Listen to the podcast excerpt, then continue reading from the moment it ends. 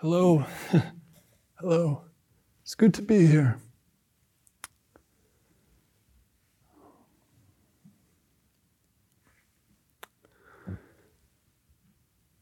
In general, we come to Sesshin with some idea of what we want. Maybe it's inchoate, or maybe we have a very clear conception of what that is. We have some idea of what we want to happen, and usually also some idea of what we don't want to happen. Ideas are very powerful. An idea can be a force for good, a force for transformation. In fact, we need them. Ideas aren't the enemy, but we can become lodged within an idea, lodged within a story, and we don't see beyond the story. We don't see what is beyond the story. We don't see the larger context within which the story is held, the largest context. We lose our perspective. That context is large in the sense that it includes everything.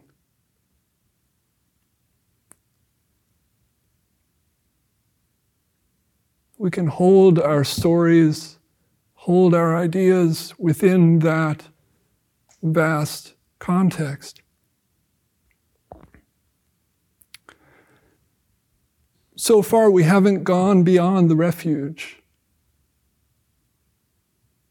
This is the refuge.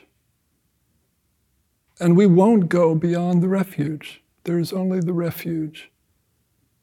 There's no farther to go than that. And that's not really a going anywhere. So, what is this? What is this mystery? How do we face it? What do we do? How do we practice? This is the koan that we all carry. Just by coming here, we enter into that crucible.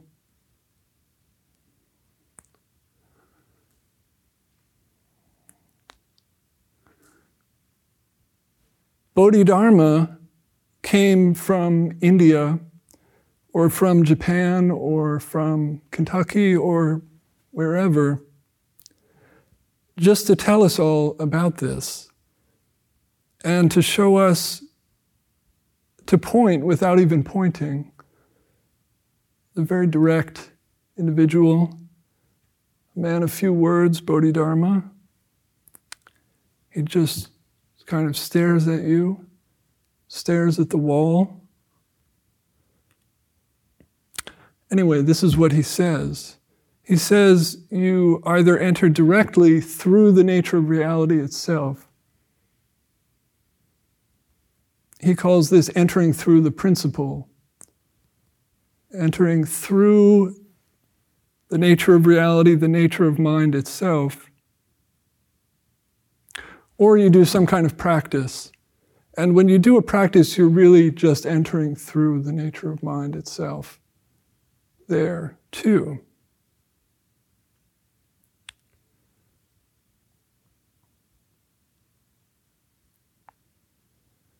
And Bodhidharma gives us four practices. And these are good practices. The first is accepting adversity. The second is adapting to conditions. The third is seeking nothing. And the fourth is acting in accordance with the Dharma, in accordance with the truth. Now, another way to read these is as the Four Noble Truths. Accepting adversity is facing suffering, the truth of suffering. Adapting to conditions is recognizing the conditions, the causes of suffering, and aligning with what is skillful, what is more harmonized with reality. Seeking nothing is liberation, and acting in accordance with the Dharma is the path.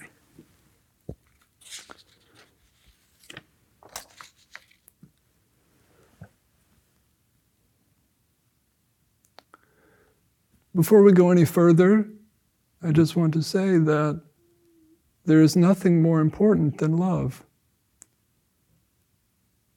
right now. Without that, where would we turn? We would be truly lost.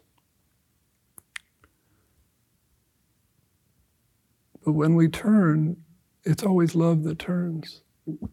It's always love that turns us towards freedom.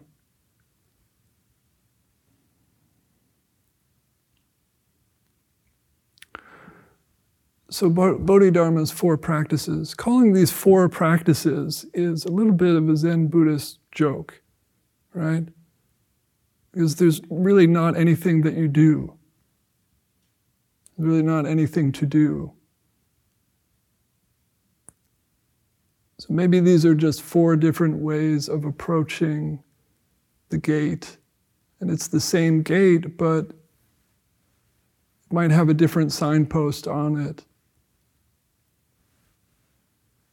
Depending on how you approach,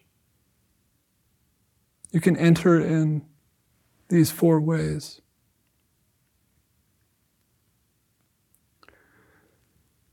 And the sign on the gate it just helps us to find the courage to enter.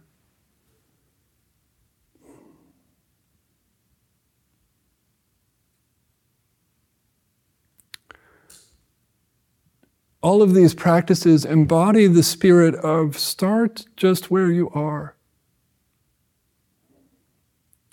And they also embody the spirit of the starting point is the goal. These are good instructions at any stage of sesshin, at any stage of practice. Start where you are, and the starting point is the goal.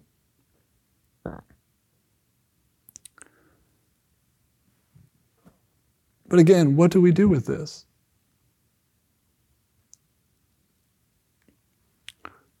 As Pema is constantly counseling, this is about letting go of the story, of no longer being at the mercy of our stories.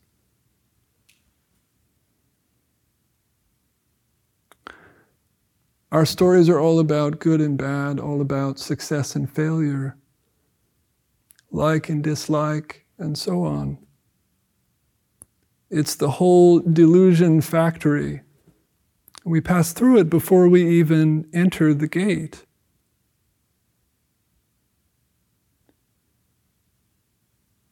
The secret is you don't even need to enter the gate because you're already in.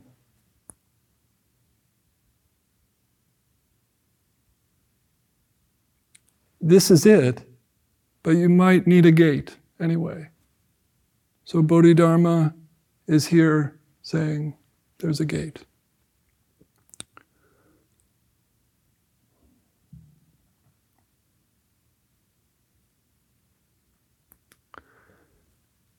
So, what does it mean to let go of the story? It's not that we have to deconstruct or abandon or even exit the story, but that we recognize that it's a story. when we think we're caught, we recognize, oh, I have this idea, I have this judgment about what's happening. I think this is bad, I think this is good. And that feeling of being caught is being caught in our own judgments, our own ideas. And that moment where we can recognize that is key. And sometimes the story is thickly layered and it can feel burdensome. It can feel inescapable.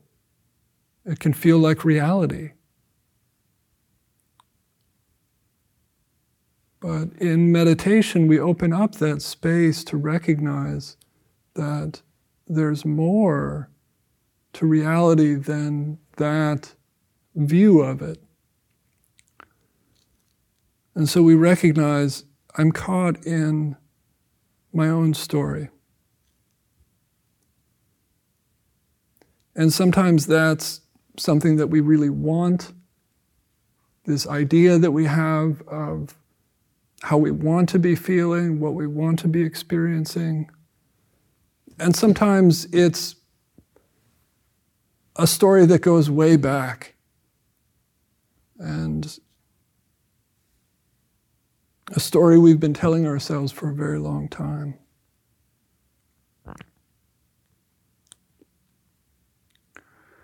So when we're in this space of feeling caught and feeling the weight of the story, we have to become curious about the dissatisfaction, about the suffering that is present there. We have to really be interested in finding out what it's made of. And sometimes there's severe, very obvious suffering, discomfort, extreme this or that. But sometimes we have to we have to actually dig a little bit to, to recognize that there's dissatisfaction there. It can be subtle. So we have to acknowledge that first, that, oh, there's, there's a sense that something isn't quite right, or the situation isn't quite complete, a sense of discontentment. And then we become curious about where is this coming from? What is this discontentment? We, that, that sense of discontentment might be something that we've been walking around with for years. And we're inured to it to some extent. We've just learned to live with it and we haven't really investigated, haven't really faced it.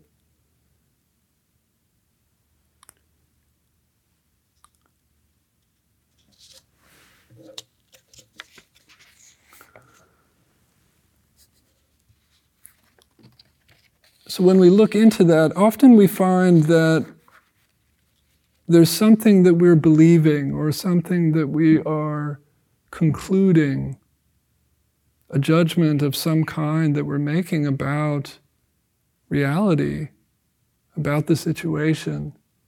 And it's manifesting as a resistance or a rejection or a grasping, uh, a craving. And this basic sense of discontentment. And so we just keep looking into that. And when we look into it, the terrain can shift. We start to see textures that we didn't see before. And the whole landscape of our practice can open up and transform. In those very subtle moments of probing, of carefully inspecting, or even just of staying with it, of staying upright, staying present, staying, staying, just continuing continuing to open our hearts to the experience that is coming to us. This is accepting adversity. This is being one with adversity.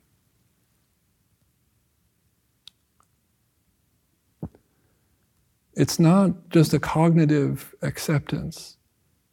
That really isn't the point at all. But it's the, the embodied encounter with ourselves.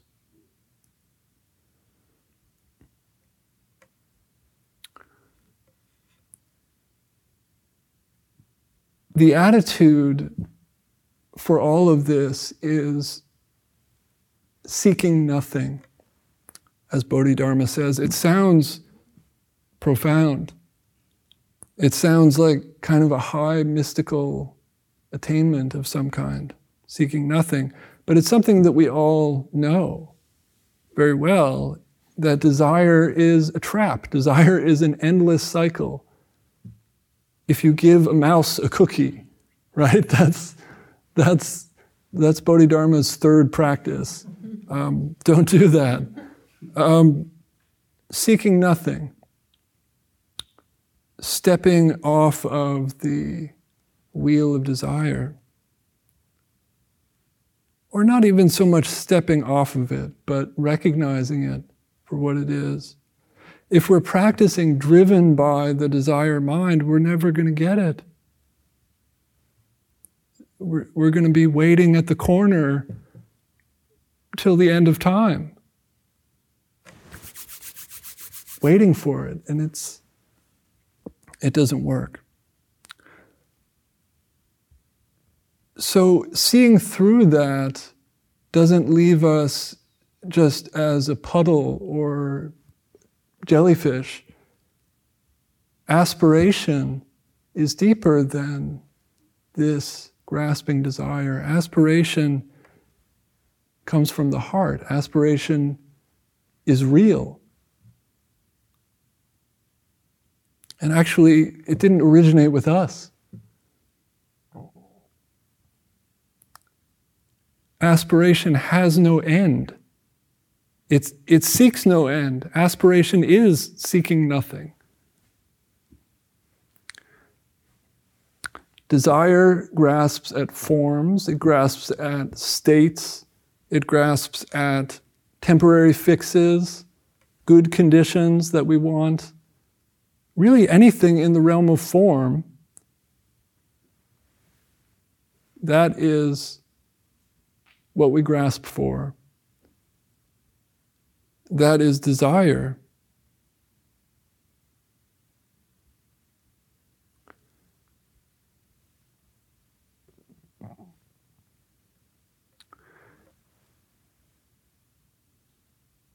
So it's not that we have to put an end to our natural biological impulses or put an end to the movement towards comfort and away from pain. But to no longer be driven by that, to no, to no longer believe in that, to be invested in that as the path to happiness is essential. That's renunciation, that's seeking nothing not playing that game.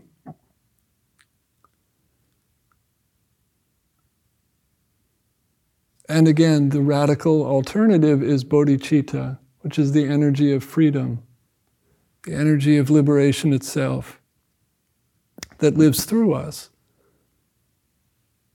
is already living through us, even as we seek after these temporary relative conditions Bodhicitta is already living through us, through all of this.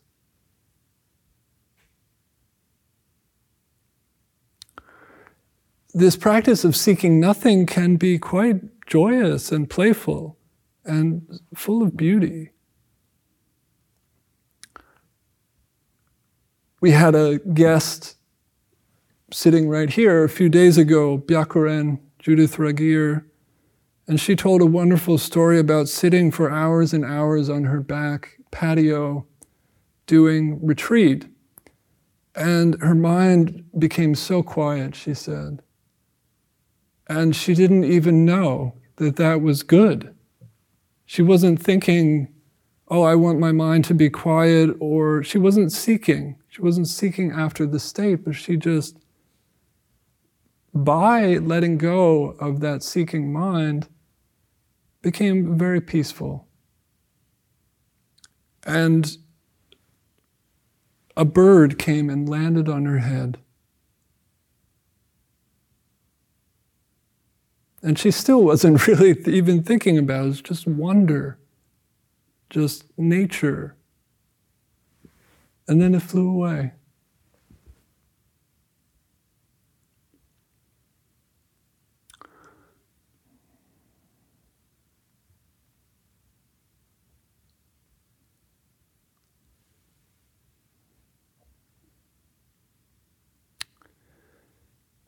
we, we can't accurately imagine what awakening will be. We can't plan for it. Our strategies are not in line with reality.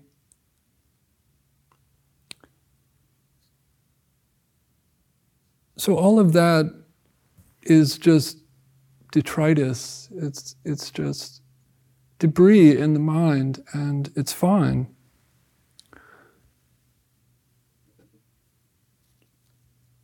It doesn't have to disturb us. We just immerse in the experience because actually we can't accurately imagine anything. We can't accurately imagine any experience that we could possibly have. We just immerse in the experience. Just immerse, immerse. And this is the practice of not knowing, beginner's mind which is also the starting point is the goal, which is also start right here. And this is what Bodhidharma means by acting in accordance with Dharma.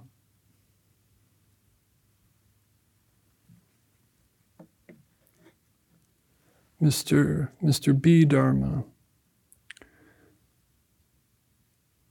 This is the truth of suchness, the truth of reality just as it is, complete.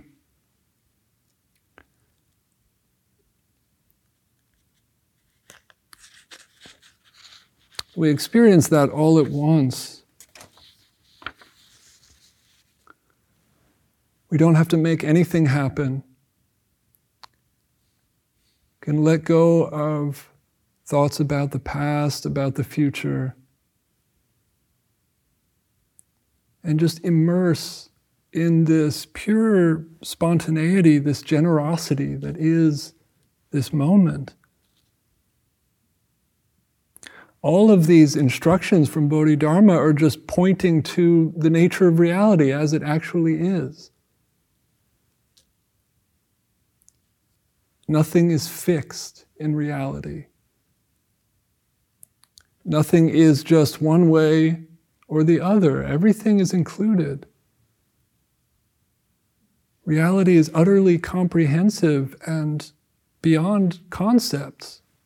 It includes, embraces all opposites. It's completely interpermeating in every way with endless perspectives blossoming out in every direction. Endless sides to everything in Zazen, we're immersing in this blossoming reality.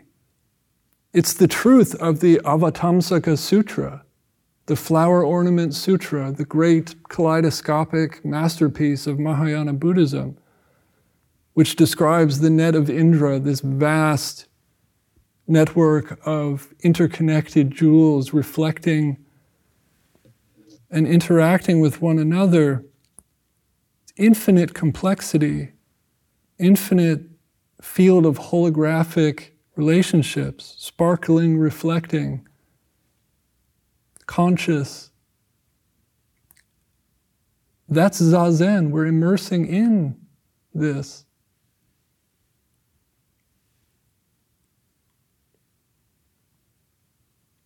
It's the reality of inconceivability. Where we find ourselves when, beyond thinking, there's no separation in this reality.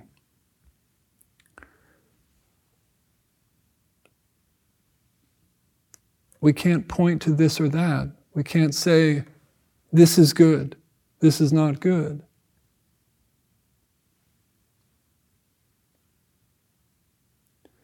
We just can't say what it is.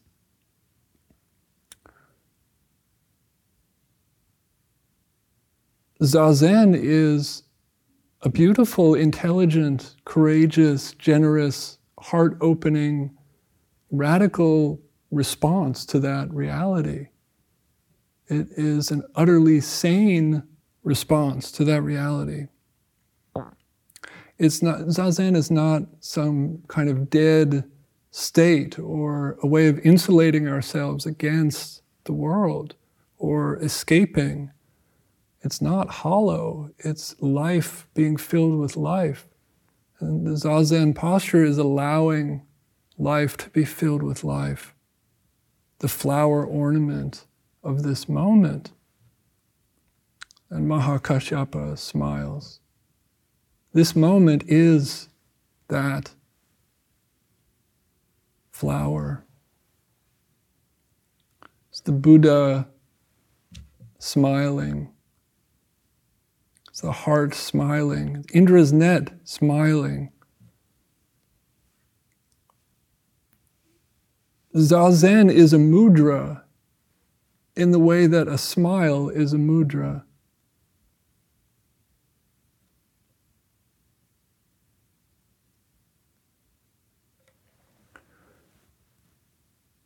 Reality is vast, dynamic, unceasing. And the heart is this way. Our very mind, our own nature is this vast, unceasing, dynamic, creative, interconnected mystery.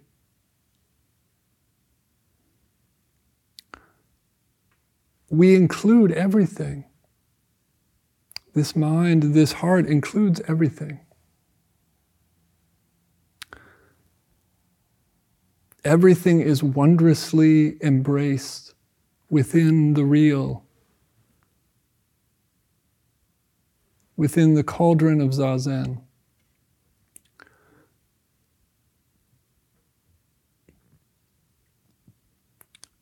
This embrace is what makes it possible for us to feel all the little problems, all the little enemies of life, all the little irritations, and the dramas, even the big dramas, even the big stories are held within this cauldron.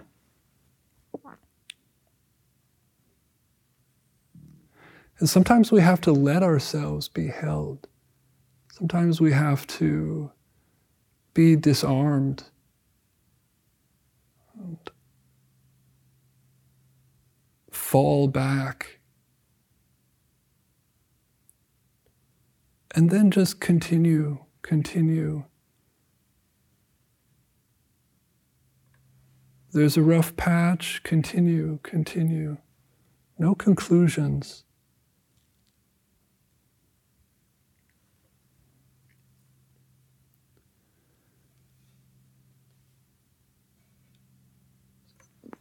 When we do this, we're entrusting ourselves and we're acknowledging that we don't see the whole picture.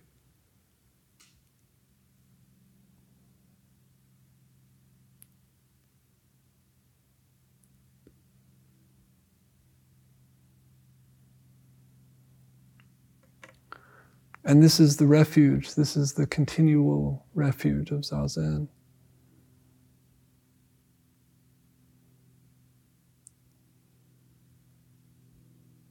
the enemy is the Dharma,